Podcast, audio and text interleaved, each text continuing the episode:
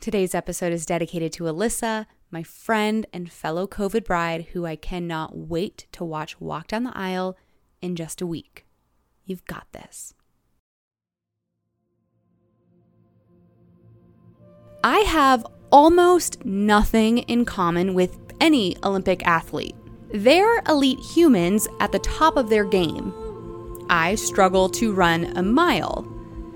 But this year, while the 2020 but actually 2021 Tokyo Olympics air, I feel an unlikely commonality with these competitors. Not when they lose, no, that I am intimately familiar with, but actually when they win. As these men and women reach the top of their game, win a long awaited medal, and stand on the podium, I feel like I know a little bit about how they're feeling. It's the best moment of their lives. It's all they ever wanted, and for many, it'll be the only time they're on that podium. But their families aren't there. The stands are empty. The celebrations are on pause. It's what they dreamed of, but thanks to COVID, it's not what they planned. Now, why does that feeling that our best day has a pandemic sized asterisk next to it feel so familiar?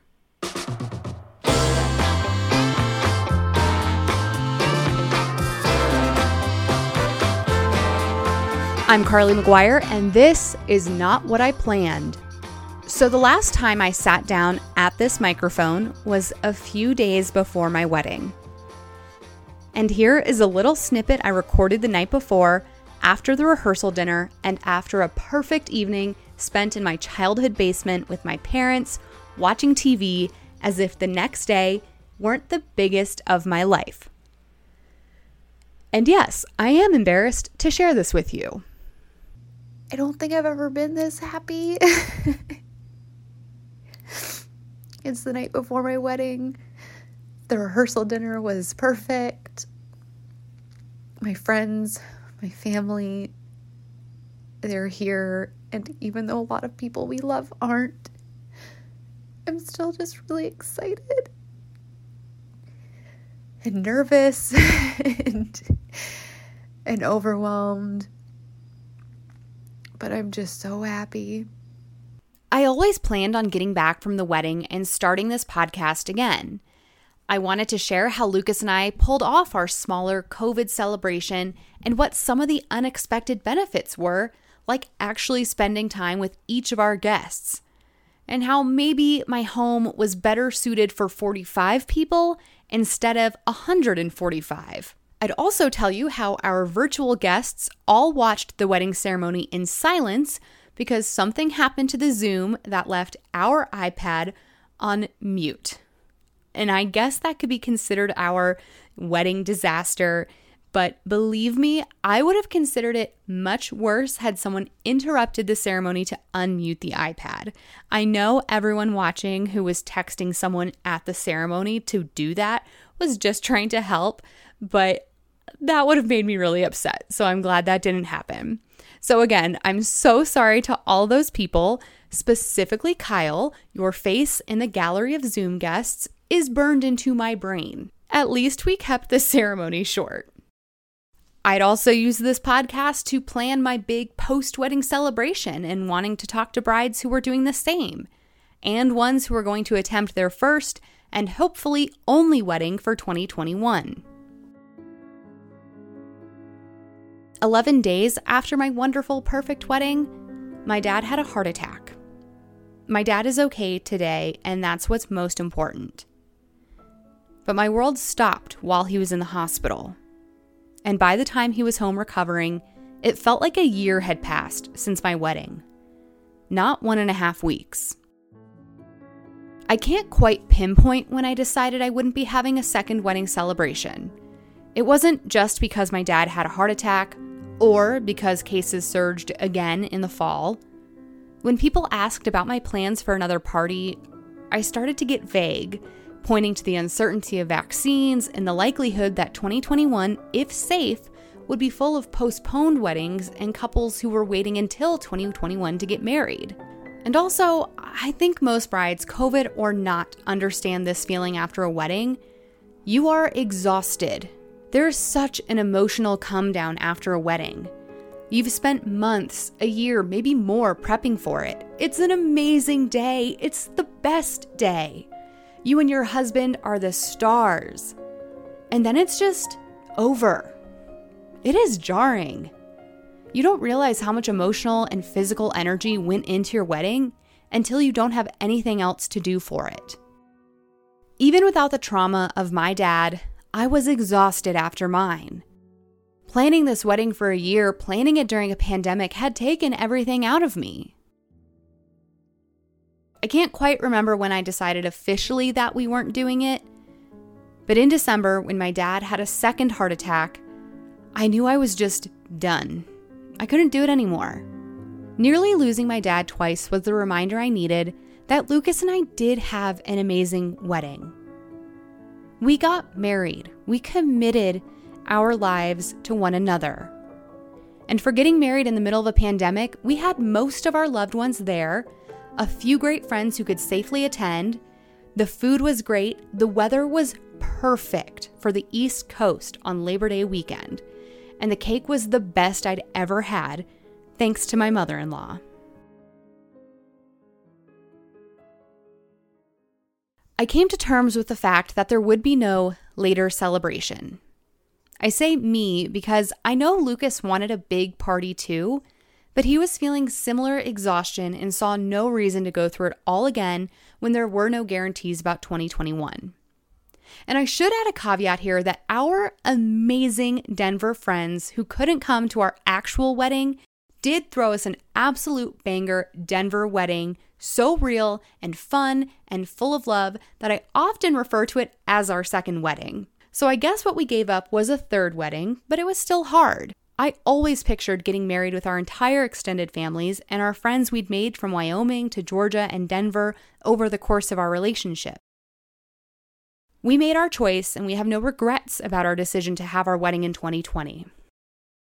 Does that mean I wasn't jealous of all the brides this spring and early summer who had their full capacity, mask free weddings and of the bachelorette parties all over my feeds?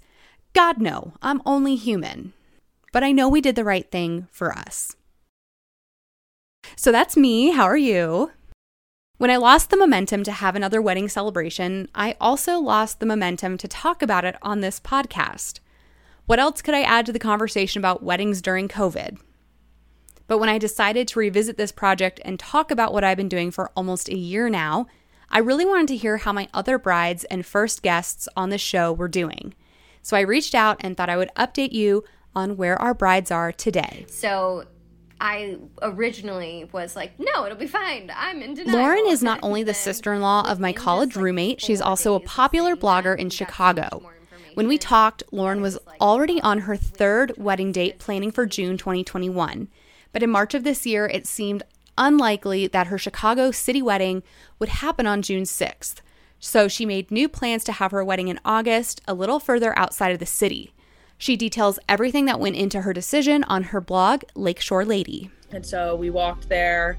A realtor let us in the house. Carrie and Gavin got married in early June after postponing exactly a year. Carrie and I couldn't touch base in time for this podcast recording, but I absolutely want to talk to her and hear about her dream wedding and how she managed to get it all done before the word Delta took on a whole new meaning. It's been two years since I bought that dress. Kaylin and I share an amazing wedding planner in Liz and Co events. Like me, Kaylin was set to have a home wedding in April 2020. When COVID first hit, she and her fiance Reeves decided to get hitched and throw the party later in the summer of 2020. Not long after our interview last year, ongoing capacity restrictions led Kaylin and Reeves to postpone a third time to September 2021. When we caught up, I was struck by two things. One, how a year later, even with vaccines, Kaylin was once again trying to avoid looking at COVID case numbers and keeping the worries about the feasibility of her wedding at bay. It's funny. I like almost feel like I have almost PTSD because for now the third time we are planning and like trying to get everything set up. It's it just reminds me so much of like March 2020. And two, how much more work it sounds like postponing was than I would have thought. All of the contract language changed for postponing it to this September, mm-hmm. where it was like local laws aren't um, saying you can't have it, then you need to proceed or else you lose everything.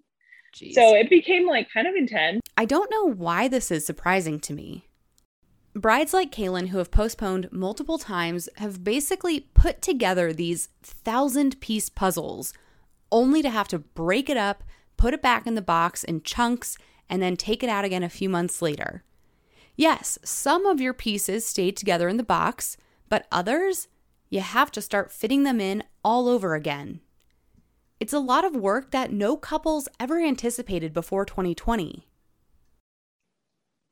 I don't want to wish it away, but at the same time, it's just been so much stress.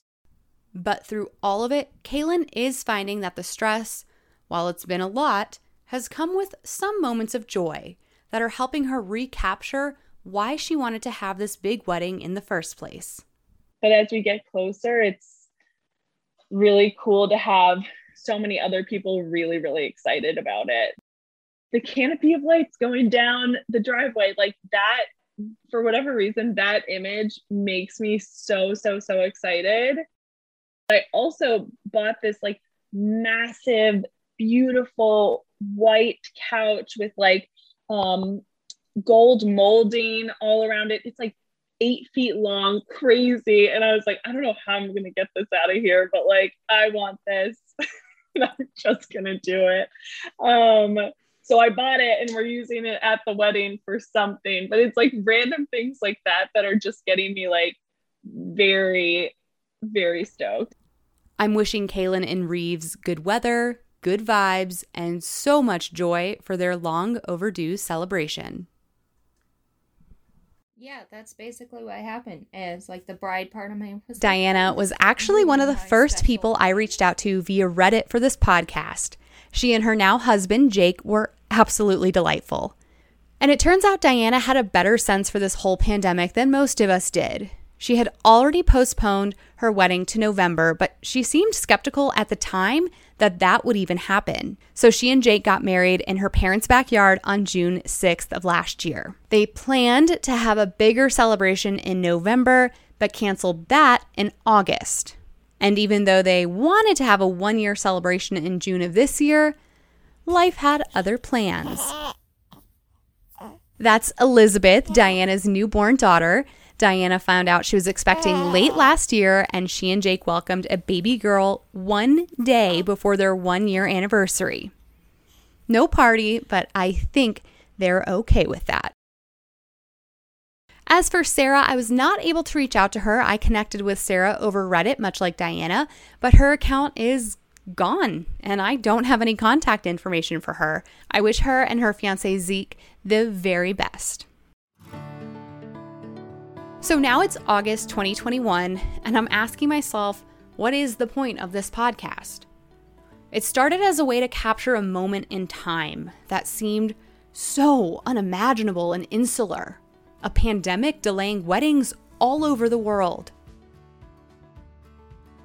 For some people, weddings are back in full swing and it's almost like the pandemic is over. But in just the last few weeks of this summer, variants and stagnant vaccination levels have caused a fourth surge that's threatening a new batch of weddings. And that just sucks. My heart goes out to the ones who waited months and even more than a year to have their day in the clear, only to see new mask mandates and restrictions come out. Unlike last year, it didn't have to be this way. And I am so sorry. So there's that aspect of it, but there's more too. Is the idea of a wedding not happening as one hoped truly exclusive to pandemic couples?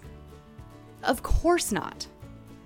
So, I'd like to keep doing this podcast, and not because I like the sound of my own voice, but because I think weddings are special. And you're allowed to think yours and your friends and your family's weddings are special. We've been told to have perspective over the past year and understand what's really important. But weddings are important to people, and that's okay. So that's what this space is going to be a place to celebrate, vent, and understand that your wedding is important to you, and sometimes it just doesn't go the way you hoped it would. So I will keep listening and I will keep telling these stories as long as I can find them. So I hope you all, the listeners, can help me out there. And I hope you'll listen and get vaccinated.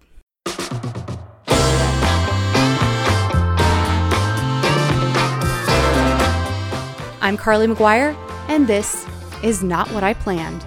See you next time.